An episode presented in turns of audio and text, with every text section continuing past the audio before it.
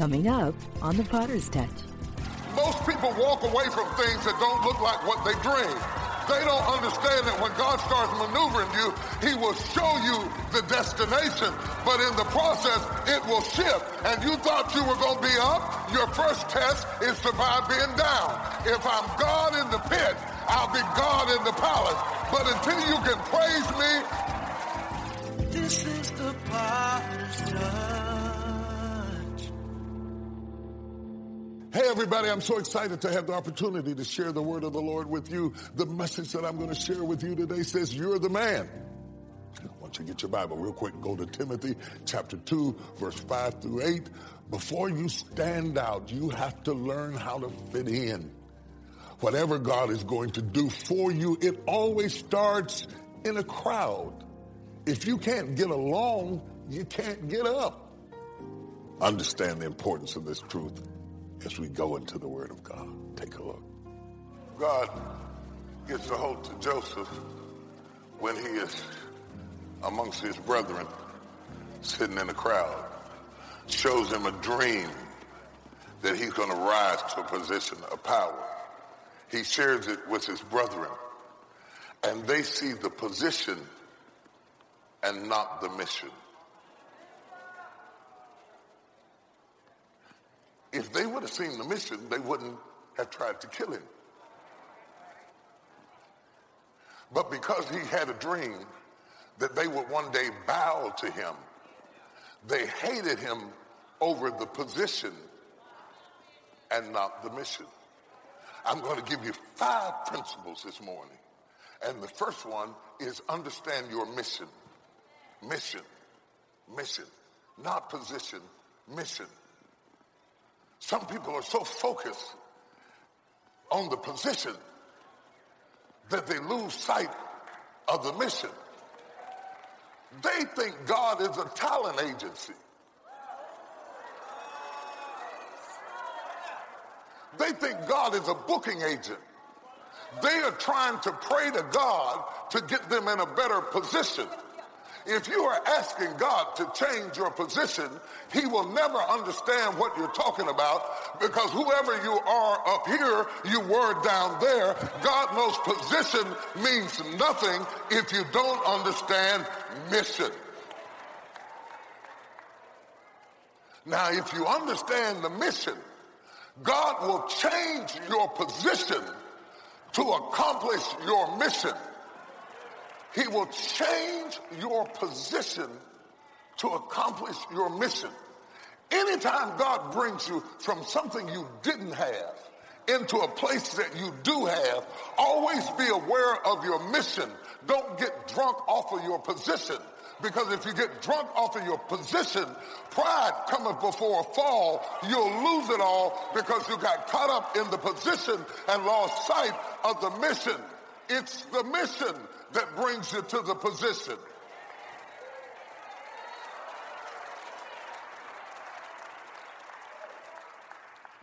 He shows him a dream, and in the dream, his brothers are bowing before him. And in his immaturity, he shares the position with his brethren. And don't allow your immaturity to make you mismanage your opportunity. Because in your immaturity, you will become infatuated with your position and never and lose sight of the fact that whenever God promotes you, it's always because he's got you on a mission. I was challenged of the Holy Spirit to remind you that God has given you every talent, every gift, every resource, every door open, every favor, every dollar you've ever made, every favor you've ever had with anybody, not because he was interested in you being important, it's because he has given it to you because he wants to trust you with the mission not the position. Now you're trying to get the position, but God is concerned about the mission. The mission, the mission, the mission. He needs somebody who can represent people who would never get there, and He'll move you up if you never lose sight of the mission. And I want to ask you, do you see yourself on a mission? Do you really? Because very few people pray about mission. They want prayer for position. They want prayer for power. They want prayer for prosperity. Give me power. Give me position. Give me prosperity. You seldom get a prayer request for a mission. I was in a, a pastor's meeting and one pastor was teaching and he was saying that a young pastor came to him and said, pray for me that my church will grow. He said, I want my church to grow. It seemed like an innocent prayer request. He said, pray for me that my church will grow. I was shocked at the other pastor's answer, but then I understood it. He said, why? Why do you want your church to grow? And the young pastor couldn't come up with a decent answer. He said, that's why it's not growing.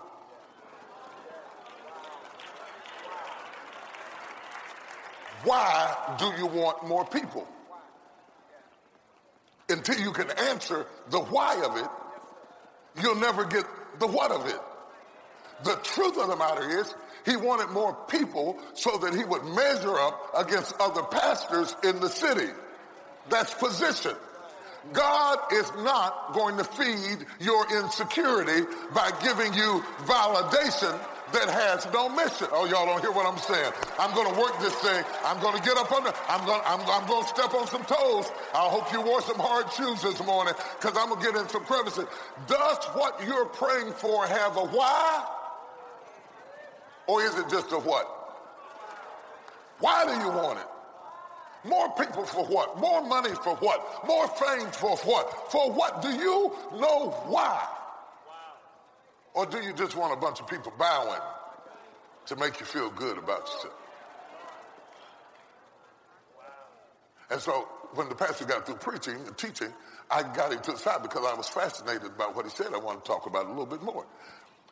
He said, if the man would have told me about his mission to win the city, to feed the hungry, to reach the disenfranchised, that he needed more people to accomplish what he was trying to do as it related to his purpose, we could have touched and agreed.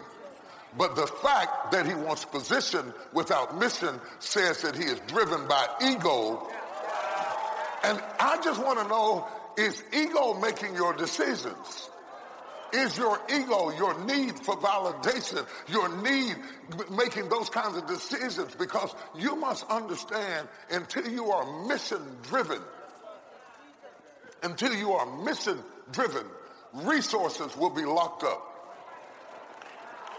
Let me try it over here. Until you are mission driven, resources will be denied.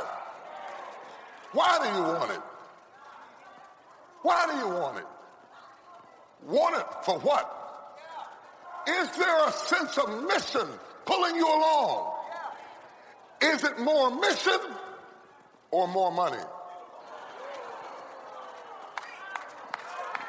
Because if your money doesn't have a mission,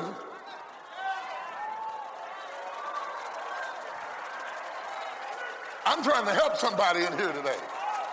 So the big word is mission. Somebody holler mission.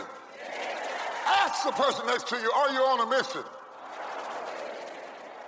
I'm going to put them on the spot. Ask them, what is your mission? Number two, my big word is maneuvered.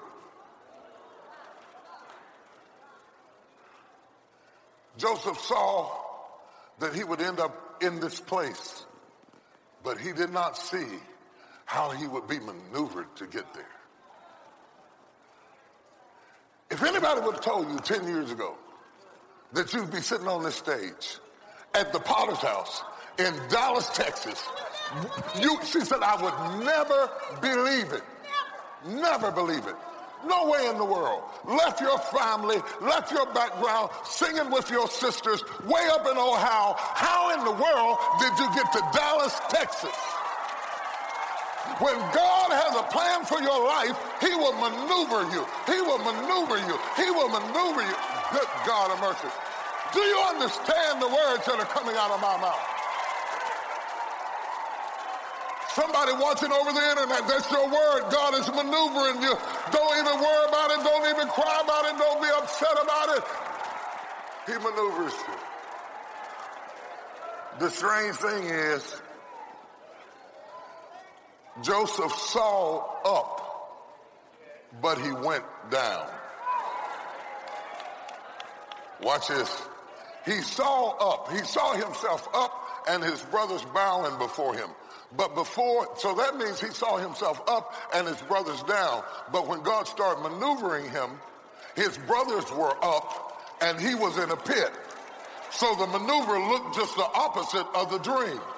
Most people walk away from things that don't look like what they dreamed. They don't understand that when God starts maneuvering you, he will show you the destination, but in the process, it will shift. And you thought you were going to be up. Your first test is survive being down. If I'm God in the pit, I'll be God in the palace. But until you can praise me, oh, don't fool with me this morning. I need some pit praisers.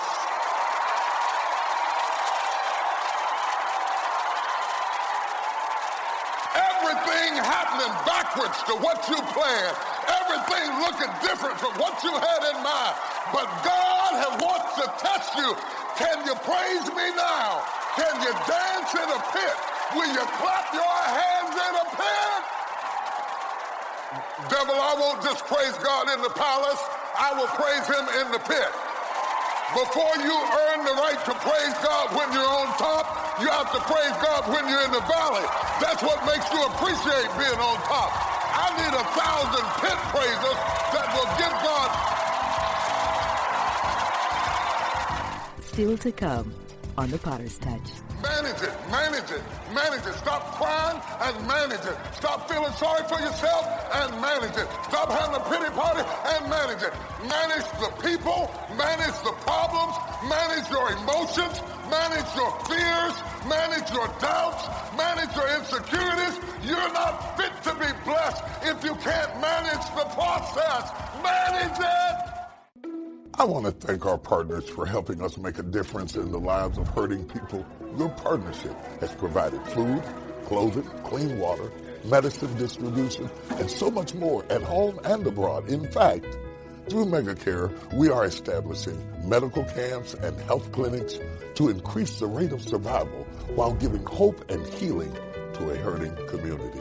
If you are not a partner, I encourage you to become one today.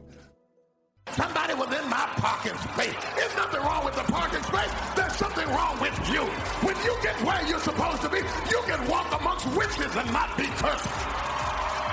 This joy, no demon in hell can take you back into that sorrow. This joy is permanent. I command you now, in the name of Jesus, to be free in your mind, in your heart, in your spirit. Woman, you're gonna be all right. I come against every fibrosis tumor, breast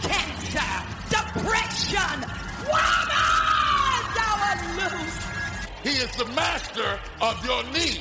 If you don't need anything, you won't get anything. But if you need something tonight, God is going to open up the windows of heaven and pour you out a blessing you won't have room enough to receive. Number three is management. Can you handle it? Can you handle it? Can you handle it? I know you want the robe, I know you want the ring, but can you handle it? I know you want the position, I know you want the title, can you handle? Can you handle the stress? Can you handle it? I know you got a degree in it, but can you handle it? I know you taught it, but can you do it? I'm shocked at the people who can teach things and can't do. Can you, oh God, you know the book of it, but you don't know the experience of it. Can you manage the pressure, the anxiety, the loneliness, the alienation? Or does, do you feel so uncomfortable by the opportunity that you go back to your old seat because you can't manage what goes along with sitting in this seat? Are you praying for a blessing that you can't manage?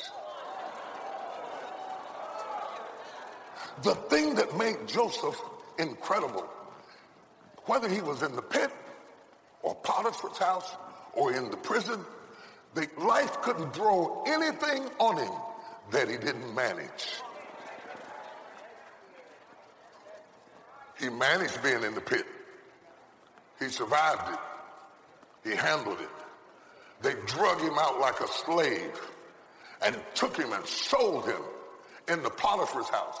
This boy, who had never been in the house of aristocracy, stepped from obscurity to aristocracy and managed it. Do you know how hard it is to manage success? To manage being in a position of power when you weren't raised like that, you didn't come from that, you don't know the protocol to adapt to your environment, step in it and ended up running all of Potiphar's business affairs. Excuse me, what university did Joseph go to? None. What kind of background did Joseph have in managing a rich man's house? None. Excuse me, Joseph isn't even in his neighborhood with his kin people. How does he end up managing it? Joseph has the ability, I don't care what you throw him in, he will always manage it. Touch three people and say, manage it. Manage it. Manage it. Stop crying and manage it. Stop feeling sorry for yourself and manage it. Stop having a pity party and manage it. Manage the people, manage the problems, manage your emotions, manage your fears, manage your doubts, manage your insecurities. You're not fit to be blessed if you can't manage the process. Manage it. I'm going to go a little bit further. My fourth word is mediation. Now, mediation is really the mission. He has moved Joseph into a position ahead of time before the famine ever broke out. So that when the famine broke out amongst his kin, there would be somebody in power who could mediate on their behalf. Who, who was strategic enough and, and managerial enough and confident enough and had survived enough maneuvering. See, because Joseph has moved into a position of power where everything is about to change. He steps into the position as the prince of Egypt and moves into a position. He says, King, you're going to have seven years of plenty. You're going to have seven years of famine, but don't worry about it. I know how to manage stuff. I know how to manage all kinds of things. I know how to deal with maneuvering. I was up. I was down. I was in the pit. I was in the palace. I can show you how to survive good times, bad times, plenty, lack. I got a degree from this. I got a degree in hard knocks. And don't worry about it. You can save up the good times and spend it in the bad times. I did it in the pit. I did it in the prison. I did it in Potiphar's house. I know how to survive a famine. I had a famine of love. I had a famine of support. I had a famine of recognition, but I withstood it all. And if you follow my directions, I'll show you how to survive your famine. Some of the things God took you through, it wasn't even for you. It was for other people so that... Oh. If you hadn't gone through it, you might have been haughty and high-minded, but you learned some principles that make you able to mediate. And now in a position of power, when the same brothers who hated him come in to try to get food, not only is he managing the gross national product for a country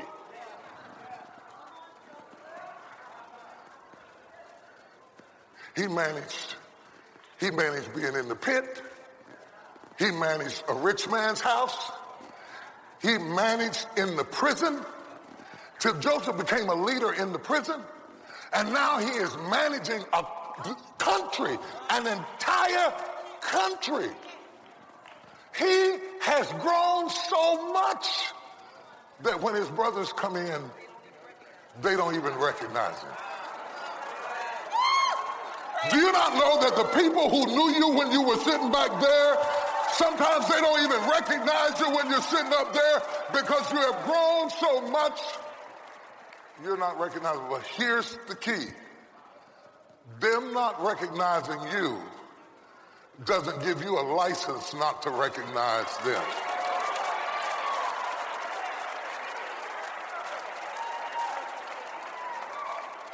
So here's the dichotomy. Not only are you helping people who don't recognize you, you're also helping people who were hating on you all the while you were getting there.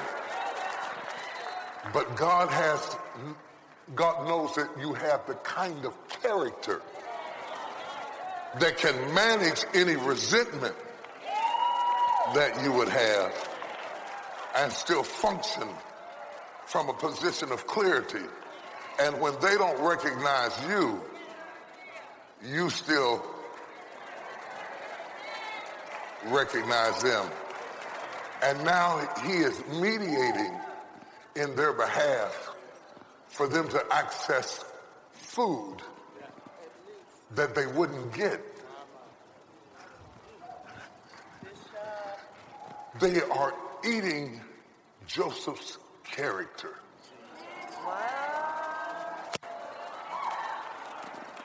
It is not the corn that they are eating. They are eating Joseph's character. Without Joseph's character, they would never access the corn. Sometimes God will allow you to access corn that you would never get through the character of somebody who is kid. Oh, y'all don't hear. Who am I preaching to? They are eating off of Joseph's character because Joseph, because he is kin to them, can be touched by the feeling of their infirmity. Now I see, out of all of the brethren, why Joseph was selected. He was selected to do this job because of his character. When push came to shove, he could override his own frailties and get the job done. That's why he was the man. And until you can override your insecurities and step into your destiny, you'll never be the man. But the Lord gave me this message to preach today because the principles that I'm teaching you will reveal whether you are the man or not. There is but one God and one mediator between God and men, and that is the man, Christ Jesus. The man, Christ Jesus, had a mission. The man, Christ Jesus, was maneuvered. The man, Christ Jesus, had to manage his own feelings, not my will, but thine be done. Are you following me? The man, Christ Jesus, ever liveth as a mediator between the power and the problem. And all we are waiting on now is for the manifestation. The manifestation. The Bible says that Joseph finally revealed himself to his brethren. The Bible says that Jesus will reveal himself to his brethren. So my fifth one is manifestation. The whole creation is waiting on the manifestation of the sons of God. You know what the world is waiting on? They think they're waiting on a new president. They think they're waiting on a stronger economy. Come on, come on. They think they're waiting on world peace. But they're not waiting on any of that. The Bible says the whole creation groaneth and oh, travaileth in pain, waiting for the manifestation of the sons of God. The sons, S-O-N-S, the, not S-O-N, the S-O-N-S, the sons of God. You know why the world is in trouble right now? They're waiting on the manifestation of the church. But the church is so busy having a pity party that you've never shown them the power of being the sons of God. I came to tell you this Sunday morning, this is the Sunday that you ought to grow up and step into the full stature of who you are in God. See, the whole sermon, you thought I was talking about Jesus. Then you thought I was talking about Joseph. But the truth of the matter is, I'm trying to talk about you. For beloved, now are ye the sons of God. It does not yet appear what you shall be. I don't care what you're going through right now. It does not yet appear what you shall be. Touch 10 people and say, you're the man. You're the man. In that office, you're the man. In that courtroom, you're the man. On that board, you're the man. In your house, you're the man. You've been waiting on somebody to fix your problem. Fix it yourself.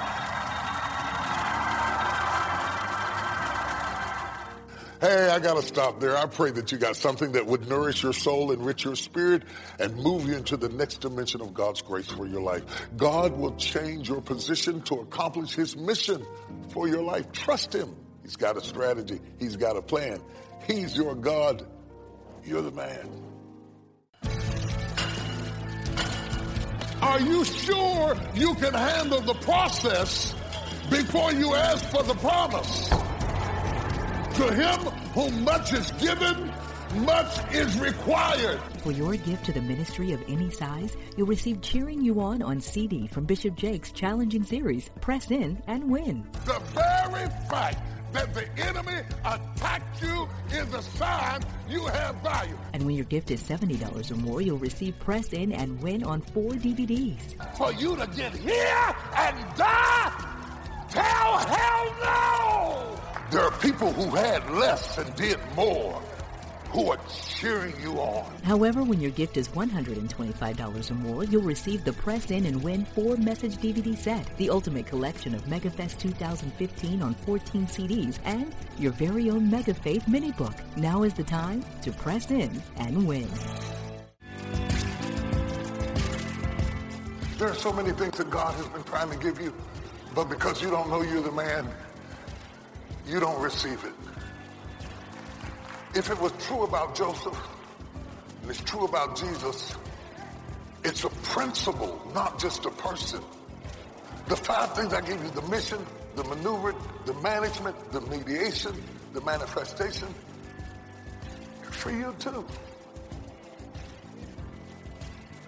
Just because you start somewhere doesn't mean you have to stay there apart.